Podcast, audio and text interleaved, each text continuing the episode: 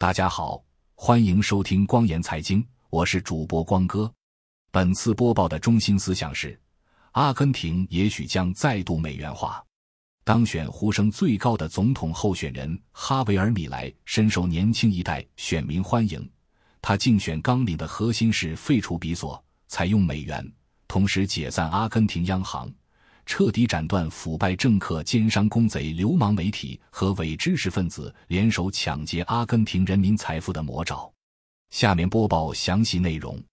二零二三年十月二十二日，阿根廷将举行总统大选，三位候选人：现任总统塞尔吉奥·马萨 （Sergio Massa）、传统反对派的帕特丽夏·布里希 （Patricia b u r i c h 以及自称为自由派经济学家的哈维尔·米莱。Javier Malia 正在为这一职位展开竞争。目前的民意调查显示，米莱处于领先地位，尤其受到阿根廷年轻一代人的热烈支持。作为总统候选人，米莱提出了一系列激进的改革提议，其中最受关注的是美元化，即取消当前不断贬值的阿根廷比索，采用美元。米莱说，为实现这一目标，他当选后将关闭阿根廷中央银行。彻底断掉其印钱狂热。如果米莱当选，且阿根廷真的美元化，那么将对国际金融格局产生一系列影响，对利害我国的所谓人民币国际化将是一个重大打击。阿根廷在上个世纪初期是蓬勃发展的经济体，国强民富。当时欧洲想要跑路移民去美洲的人会纠结，到底是去阿根廷还是去美国。因为两者都呈现出巨大的发展势头。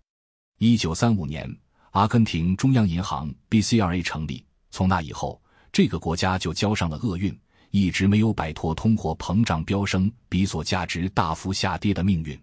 直到一九九一年，通过与美元挂钩的新货币政策，阿根廷才重新找到了货币稳定。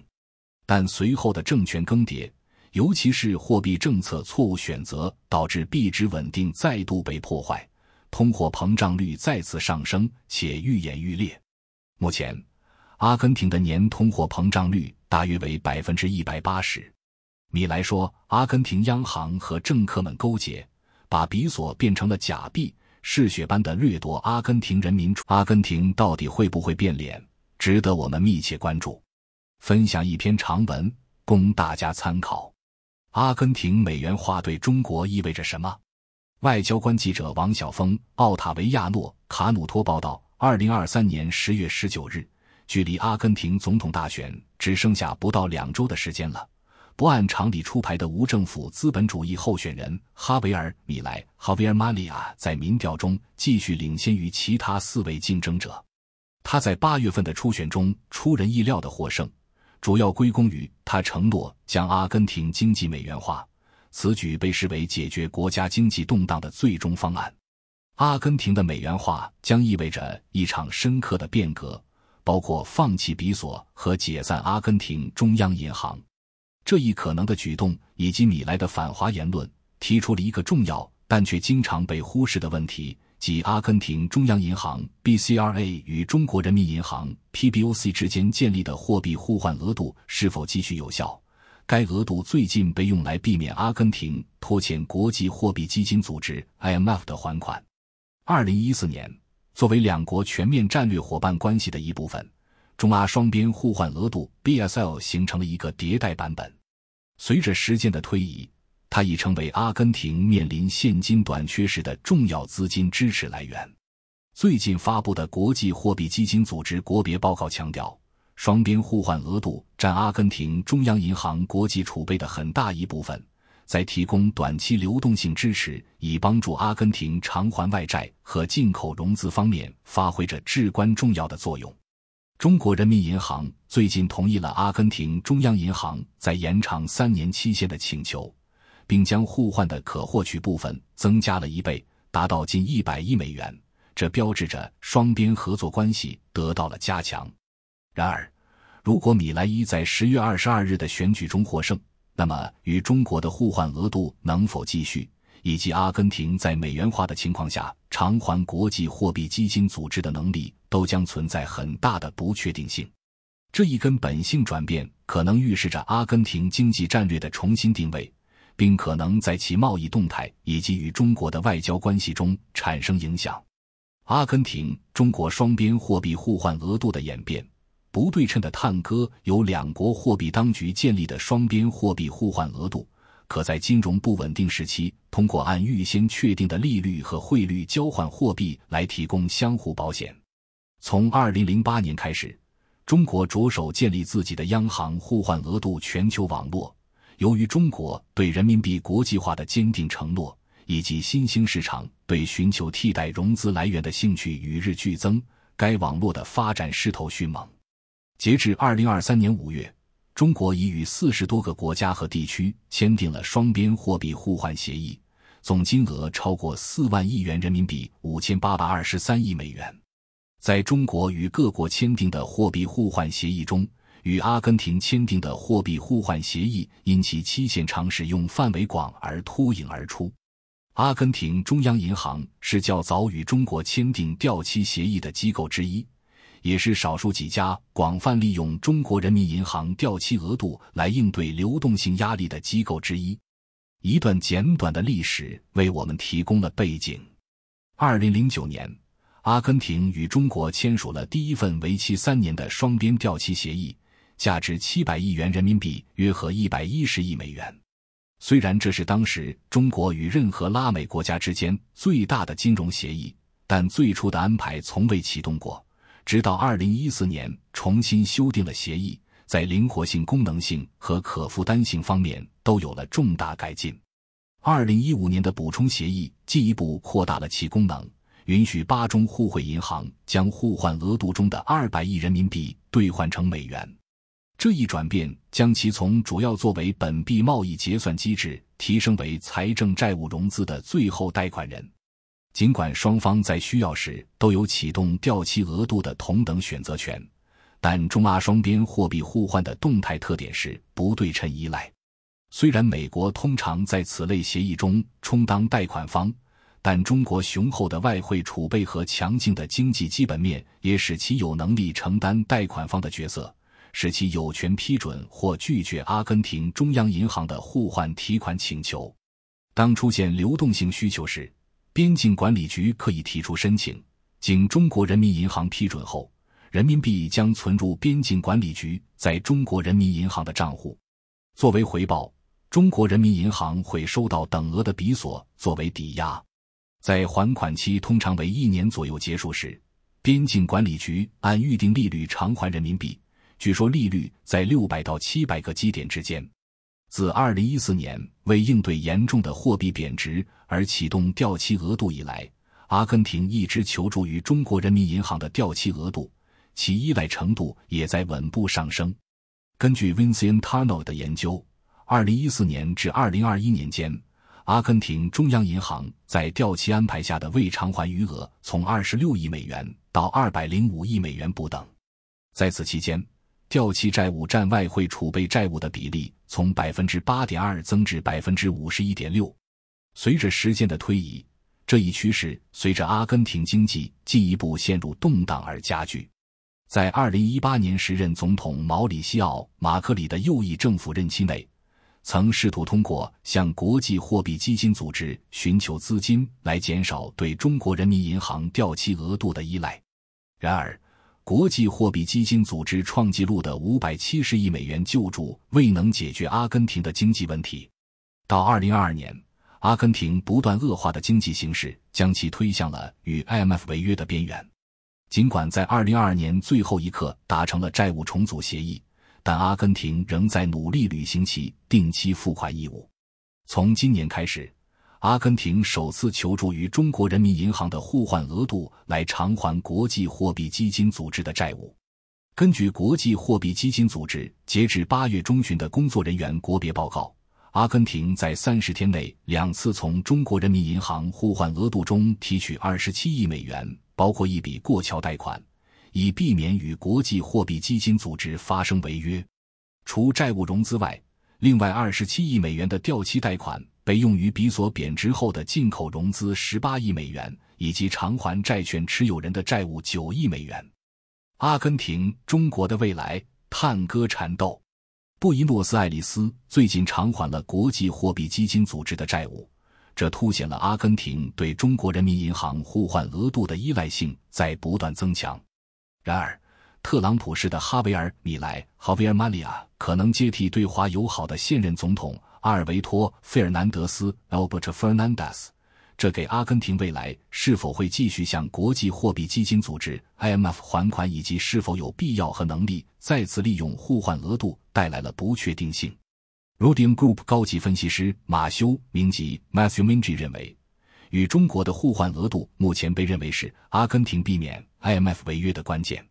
然而，米莱伊提出的废除中央银行的建议对其构成了明显的挑战，因为如前所述。互换额度是通过涉及两国央行和货币的双边协议建立的。在这一安排中，阿根廷中央银行是阿根廷方面唯一有资格管理其与中国央行双边互换额度的一方。如果取消巴央行和比索，互换额度将变得毫无意义。因此，几个关键问题就凸显出来了：谁来解体阿根廷央行，管理与中国的互换额度的平仓？美元化不会一蹴而就，考虑到中国人民银行的掉期额度可能会在过渡期内继续存在，中国是否会继续为阿根廷提供掉期额度？马里亚的首席美元化战略家提出了一项建议，即在经合组织管辖区设立一个专门基金，以此来接管阿根廷中央银行在管理国家储备和处理短期比索债务方面的职责。然而，目前还没有一个明确的计划来管理现任政府签订的双边金融协议，包括与中国签订的互换协议。虽然该专门基金的主要重点是偿还商业银行持有的价值二百六十亿美元的债务工具，但对于如何处理与中国的货币互换安排所产生的债务，还没有任何讨论。关于第二个问题，经验证据表明，这些协议往往具有不对称的性质。在决定何时以及如何激活延长或扩大互换额度时，中国占据了很大的优。虽然立即终止互换协议可能并不迫在眉睫，但中国可以选择不再提供互换额度。在这种情况下，中方的主要担忧是如何管理掉期额度的激活部分。截至八月中旬，这部分额度为六十五亿美元。任何处理不当，无疑都会引发国内反弹。尤其是在经济下滑的情况下，考虑到中国过去与毛里西奥、马克里和巴西的雅伊尔·博尔索纳罗等亲美政府打交道的情况，中国政府很可能会采取更加务实和谨慎的方式来解决与阿根廷的互换额度问题。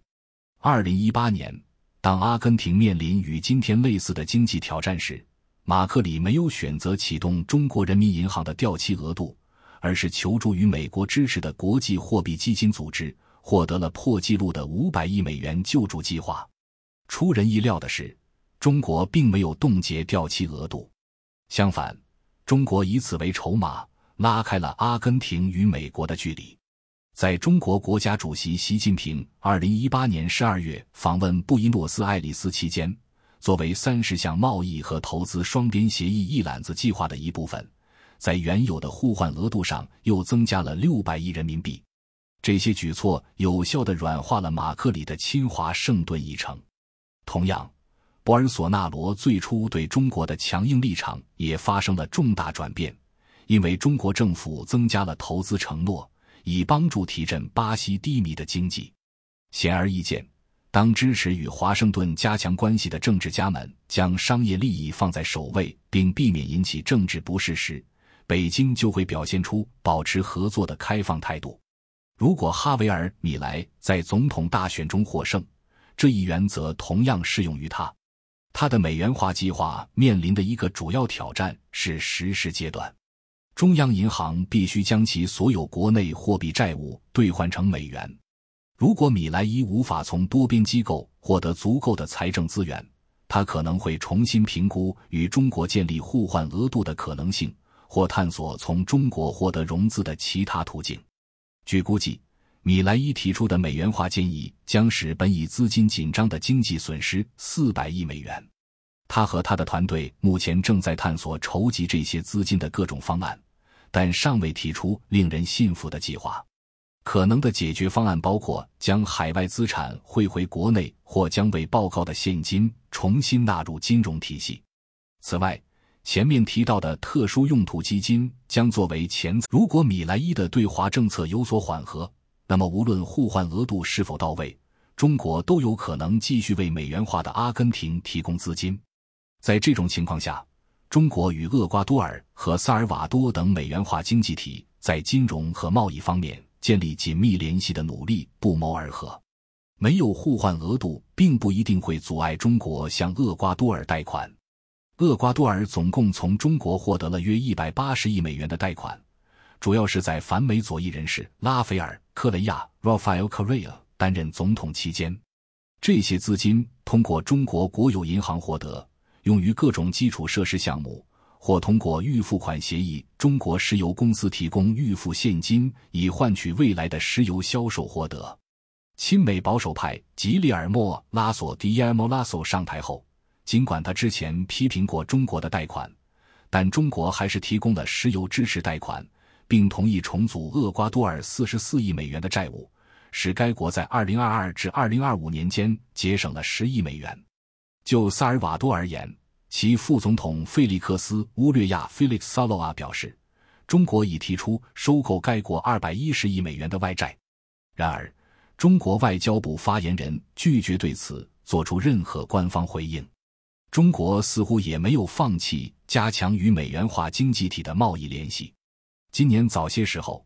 厄瓜多尔总统拉索成功的与中国谈判，达成了一项自由贸易协定，预计将扩大近十亿美元的出口机会。根据联合国数据库，厄瓜多尔与中国的贸易数据显示，尽管缺乏本币结算便利。其出口额仍从二零一三年的约五亿美元稳步增长至二零二一年的四十点七亿美元。相比之下，阿根廷对中国的出口在二零一四年至二零二二年间有所波动。尽管其互换额度自启动以来翻了一番，但仍保持着对华贸易逆差。此外，研究表明，货币互换协议对未参与“一带一路”倡议的伙伴国的贸易影响并不明显。当我们比较厄瓜多尔和阿根廷时，就会发现中国和阿根廷之间的贸易关系在数量和地缘政治影响方面都具有更重要的意义。中国是阿根廷的第二大买家，对中国的出口是阿根廷稳定收入的重要来源。这笔收入对于补充阿根廷枯竭的储备和实现与国际货币基金组织 （IMF） 制定的财政目标至关重要。此外，与阿根廷保持稳定的贸易关系，符合中国的战略目标，尤其是从与美国关系不密切的国家获取锂和大豆等重要资源。破坏这些贸易关系对双方都没有好处。在这种情况下，中断中国和阿根廷之间的交换线，似乎对两国的整体双边贸易关系影响有限。结论：俗话说，探戈需要两个人才能跳。随着潜在美元化的展开。双边互换额度的命运与中国和阿根廷之间更广泛的经济和政策动态纠缠在一起。米莱在解决阿根廷多方面问题时所面临的挑战，以及中国在保持双边关系稳定方面的利益，都表明务实的考虑因素可能最终决定未来的走向。如果当选，米莱伊将很快发现自己正在努力应对阿根廷国内外日益严峻的挑战。随着通货膨胀率飙升到远高于百分之一百，国际储备不断减少，阿根廷正徘徊在经济衰退的悬崖边上。国际货币基金组织 （IMF） 面临着越来越大的压力，要求他对阿根廷采取更加强硬的立场，确保阿根廷履行其经济目标和债务义务。要设想米莱伊如何克服这些经济和金融障碍，同时为其美元化战略吸引足够的资金。是一项艰巨的任务，这种充满挑战的局面最终可能会促使米莱在推行美元化的过程中重新评估阿根廷与中国的互换额度。与此同时，破坏与阿根廷的双边关系并不符合中国的最佳利益。中国应该能够与阿根廷找到一个务实的解决方案，解决双边互换额度的相关问题。这并不一定排除阿根廷在一定时期内继续使用互换额度的可能性。在这场错综复杂的经济外交中，务实很可能成为两国应对这些复杂挑战的指导原则。正文播报完毕，下面是光言财经广告时间。光言财经的宗旨是帮助一小撮华人学习财经常识，提高财商险商，构筑风控防线，守卫财务安康。风险提示：光言财经推送与推荐的所有内容均不是投资建议，不是投资建议，不是投资建议。请大家务必根据作者提供的原创和编译内容指向的事实与逻辑进行批判性思维，自行决策行动，并承担相应的后果。您阅读这些内容获益了，请不请吃饭无所谓，继续订阅并把光言财经推荐给您认为值得的人，已经是莫大的鼓励和支持。欢迎大家提出反对意见与观点，只要事实清楚、逻辑自洽、推理得当。越多人打破信息茧房，多角度进行理性冷静的交叉比对分析和讨论，作者和读者就都会有越多收益。感谢收听光言财经，欢迎收藏、点赞、转发、评论，也欢迎您订阅光言财经邮件组。订阅地址是“光言财经”四个字的汉语拼音全拼加上点儿康姆。本次播报就到这里，咱们下期节目再见。